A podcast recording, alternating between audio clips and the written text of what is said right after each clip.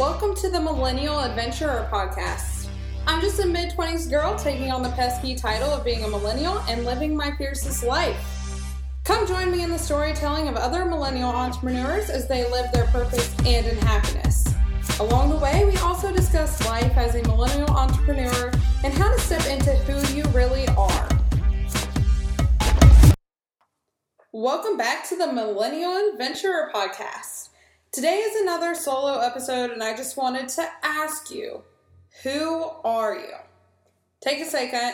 Does that kind of like seize up your chest a little bit, make you feel a little nauseous? You're not quite sure what's going on? Well, don't worry. For the longest time, that happened to me too, and I finally have figured out how to get rid of that feeling and know who I am. So there's three things that I kind of want to go over today and uh, really get a feel for who you are.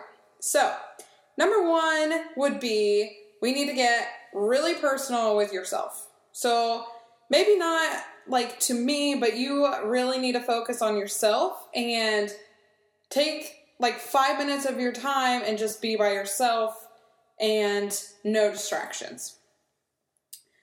So, what you need to do is again ask yourself who you are, and you can't give a fuck about what your mental block is or what your mind is saying or what your heart is telling you or what your mind's telling you or whoever is telling you what you need to be and who you need to be. So you literally can't give a fuck. The second part of this is you have to be willing to take responsibility for yourself and your actions. So not only do you need to take responsibility for what your mind is telling you, you need to take responsibility for the actions that you've been playing out. So, for example, if you're sitting around six hours of the day watching Netflix or playing PUBG or listening to stupid things on YouTube, you really need to stop, assess the situation, and take responsibility that you are being a lazy fuck and not taking any steps to creating a better life for yourself. So, after all that is said and done, you take responsibility and you don't give a fuck about what everyone is telling you to do. You need to embrace what first comes to your heart when thinking about the life that you want to create for yourself.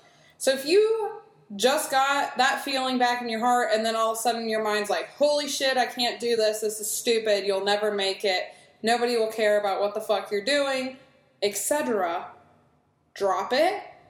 Repeat step number one and number two, and follow back to number three, and realize that there is a reason you're thinking about this, and there is a reason why this, like, why you want this to become your life.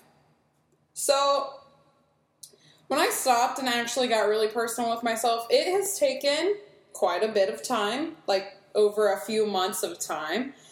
But I finally have figured out that for me, everything that comes together into this one business, the Millennial Adventure, has been fitness, my animals, writing, socializing, and then, of course, above and beyond is the motivating and inspiring that I want to be doing for the millennials and the younger generation.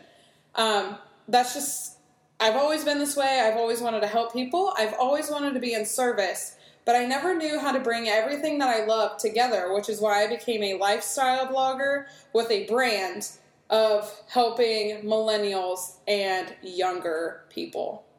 It's just something I love and something I know I'm supposed to be doing. So, I really want to help you guys figure this out, and I want you to be able to create the life that I've been creating and how other millennials have been creating it, which is why I created this business and why we will be hosting retreats and dinner dates and why I blog just about life and how to become your own person.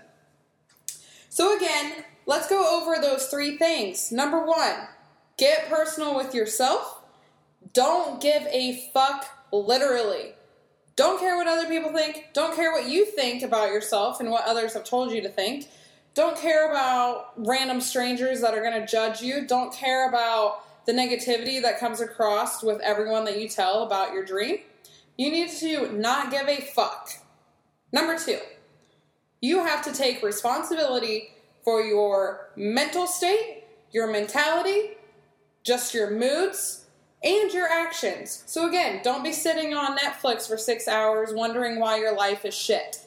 You need to take responsibility and start making the changes that you want to see in your life and create those positive changes towards the future of whatever your dream may be. Hell, you might want to be a writer, an author.